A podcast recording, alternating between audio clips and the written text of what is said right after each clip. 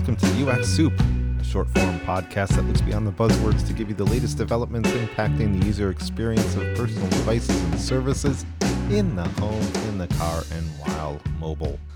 I am Chris Schreiner. Lisa and Derek have the podcast off today. As always, UX Soup is presented by Strategy Analytics, a global research and consulting firm providing our clients insights, analysis, and expertise. Today, we're going to talk about healthcare UX, and we will be joined today by Santosh Basapur.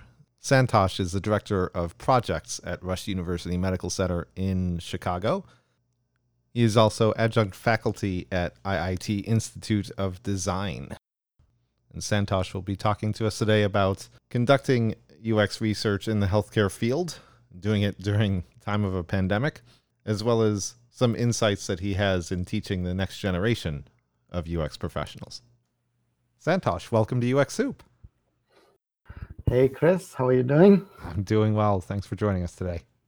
So, first, I wanted to get some background on what you're doing now. You joined Rush University Medical Center. I was wondering if you could describe the types of research that you do there. I get a little bit into how how you're doing research at Rush. So, um, hey everyone, uh, my name is Santosh Basapur, and I'm a, a director of design at Rush. And recently, as of this Monday, I'm a senior director of project management at Rush. Uh, so I'm changing roles as we speak. Um, Congratulations. As, Thank you. Uh, as far as research goes, uh, we are, I would say I would describe them into three different categories. Um, one is how do you transform healthcare education um, using um, user centered design methods or human centered design techniques as the basis. Second is um, actual healthcare interventions and service designs. So, those are mostly into the areas of what kind of clinical services we are, are offered to people, how is the service design, how what can we do about it from a human-centered point of view, how to make sure make sure they're desirable, viable, and feasible as a service. Um, that's healthcare related directly. And the third angle that I've seen less spoken about is the healthcare research itself. Like how are we affecting as human-centered designers or medical human factors professionals on the healthcare research, the transformation of research techniques, processes, and clinical trials. Um, how do we affect that as the system um, researchers? So those are the three categories education, healthcare interventions, and healthcare research transformation. So, healthcare research, user centered mm-hmm. research can be uh, quite challenging. Uh, to, mm-hmm. to do. Can you talk about some of the, the methodologies that you use how to get some of this research done, considering that you ha- likely have to get the buy-in and cooperation from a lot of different stakeholders? The the three silos that I talked about have different subtle approach uh, approaches uh, that change. In the education, uh, we are trying to actually incorporate human-centered design uh, techniques or research techniques to understand people. Um, research techniques to um, synthesize solutions that are more people focused. Uh, we are trying to teach that to the M1 and M2 students at Rush University.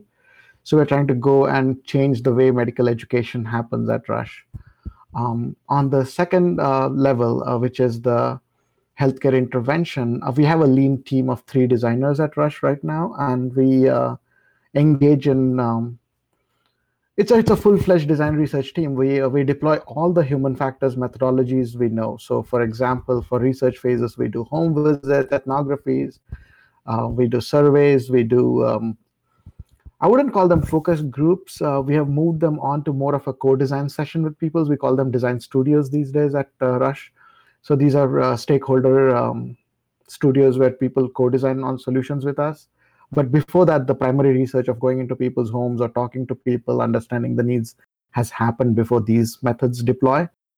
Um, and then eventually out of this uh, we then apply the service design techniques to design solutions that have been um, deemed necessary by the people. So then we start designing the final solutions that get blueprinted and given to the teams that need to change their intervention or their service at the clinic level and the third one, we are trying to do workforce change about how do you do clinical trials, um, retention issues, recruitment issues of clinical trials. we conduct research to directly address those issues that are causing delays or causing clinical trials not to progress at the rate they were expected to be progressing or um, towards completion. So we try to help them execute the clinical trial so that they get completed on time and on budget. Often, UX professionals are asked to, to provide what the return on investment is of the, the UX research that they do. So yes, they do. how do you, uh, in the healthcare industry, determine you know, the effectiveness of of some of the studies that you undertake and some of the design recommendations that you make? So, so that's that's a very good question, and and as a professional who is more in the applied side of things, um, we struggle with it as a team on on a very regular basis. So, for each project, we have made it a point to include the stakeholders in defining what success is, um, because these are such custom boutique projects, even within an institute, that that you got to have to start on each project by defining what it means, the scope, and the success criteria. And usually, for example, in a clinical setting, it's patient satisfaction, it's um, how many no shows are, like reduction of no shows, efficiency measures like that. We track those and see if our solutions are affecting them. Uh, and those are co-created with the people who administer these clinics so that they define with us like when we deploy these changes that we are requesting from research side when they're deployed, will those measures be met? And can we track those measures? Because we need to have those surveys in place before we deploy the changes. So yes, so the, so the ROI and how we measure that is usually predetermined for each project on a custom basis between the stakeholders and us as a design team. And they include reduction in um, no-shows, throughput increase, uh, like how many patients are we are able to see per day basis, there's a lot of different kinds of measures for that. And and those are all um, every measure is okay if it is agreed upon that it's important and we need to track it. And of course right now we're in the midst of a pandemic um, mm-hmm. and i'm sure that there is a lot of focus there uh, yep, regarding covid-19 what are you doing from a user experience perspective? Um, so first i have to express what has happened right? Um, the pandemic has accelerated every project by like nth degree uh, because we were working on multiple digital transformation projects, multiple service design projects, and the pandemic just came in and made going digital or digital transformation as the key aspect because patients don't want to come to the clinic and we want to be offering the services even though they're not coming to the clinic. So the adoption of technology and telehealth has happened like in two months that has i've not seen it happen in the last 20 years. Like one of the subject matter experts like a pulmonologist is like he he he said this to me saying i would have never said that i can understand and diagnose issues for people with breathing remotely on a telehealth application because i need to touch the person's chest and hear the lungs and then diagnose. Mm-hmm. And this guy is a 60 year old expert. He's been practicing for 30 plus years. And he goes, I adopted telehealth within a wink and a beat of a heart. So wow. that's the level of speed of adoption and change we're talking about. So that's what I want to make sure that that context is clear to the audience of your podcast. Uh, with that in mind, what I was involved in personally, so that change is happening across institute and across institutes of healthcare as being an academic health center, uh, I was involved, I'm involved right now in a project where we are trying to ease the stress of the families with their near and dear ones in the ICU. So imagine the situation, right? Your uh, your loved one goes into the ICU and then the family cannot visit them, cannot see them. Um, they just can only hear updates over a telephone so that's the situation when it comes to icus and handling the masses that we have never handled before. Like the numbers are so high that we have never handled them before. So one of the projects i initiated and um, we are carrying it out as of now is we tracked hundreds of families and i have personally talked to 60 of them and tried to understand what happens to the family from a communication perspective when they uh, get the update or when they don't get the update and the kind of form in which they get the update right about the loved one in the icu so we have deployed uh, we quickly were able to come up with a solution and deploy it. It's a one page summary of the situation of the patient every day. Literally it's a one page summary sent over email. One of the doctors who leads this project writes that up uh, and sends it to the patient's families. And patients families have loved it because it gives them a solid piece to hold in their hand and read once they get the information from the doc saying this is the summary of your loved one for today.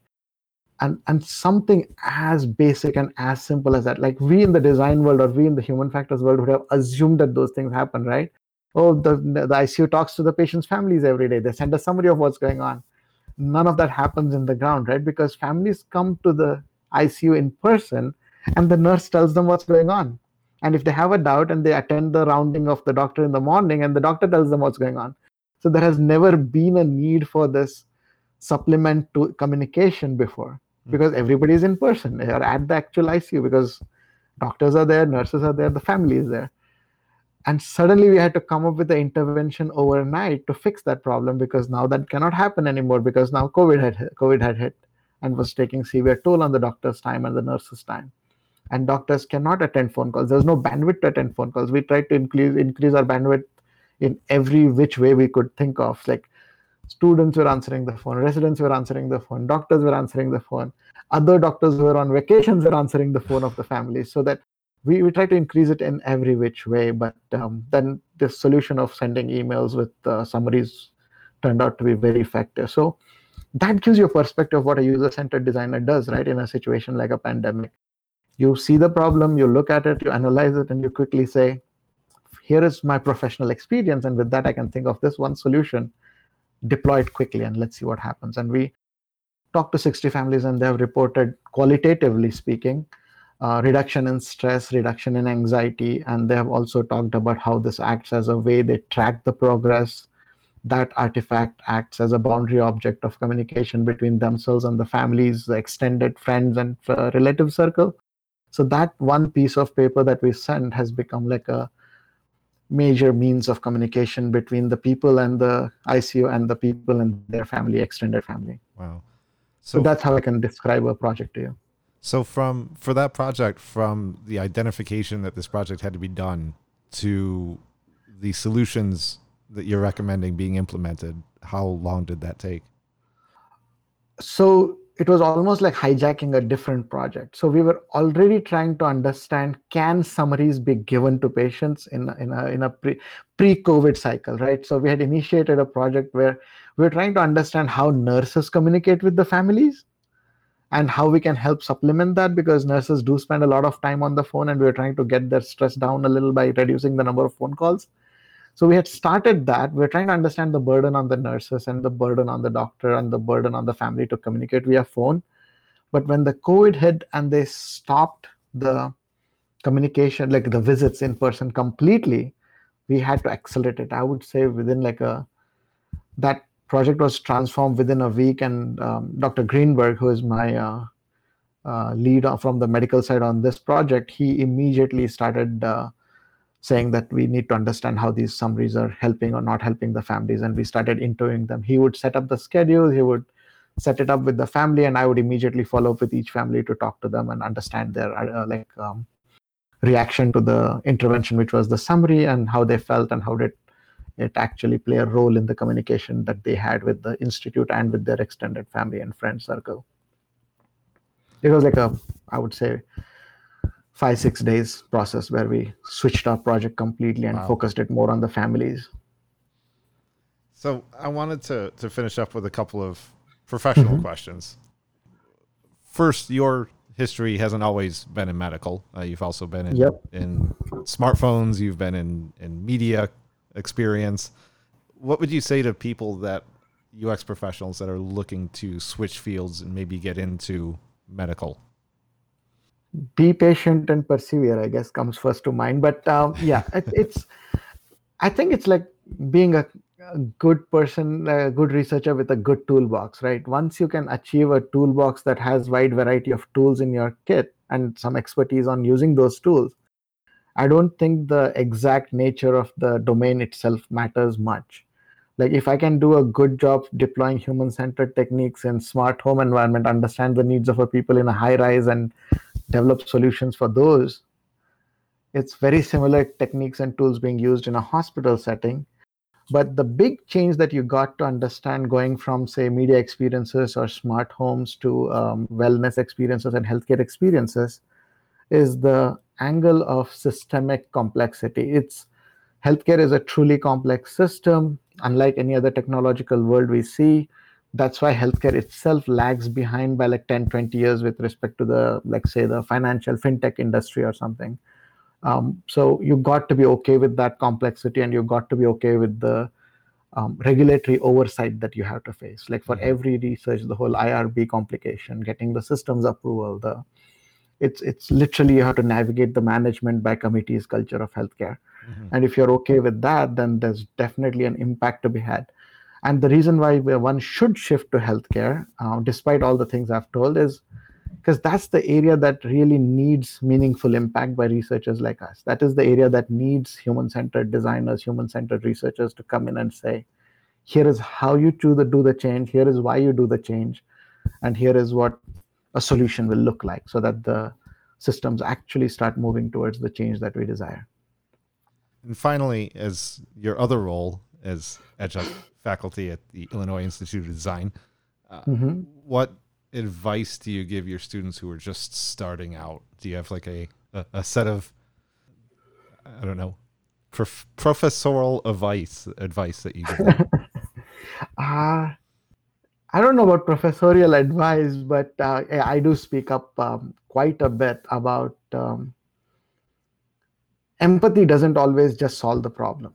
So what I try to tell my students is like, you have to be empathetic to understand the situation to understand where somebody's actions are motivated from like what place the people are coming from when they're doing some activity that you guys are like we as professionals are researching.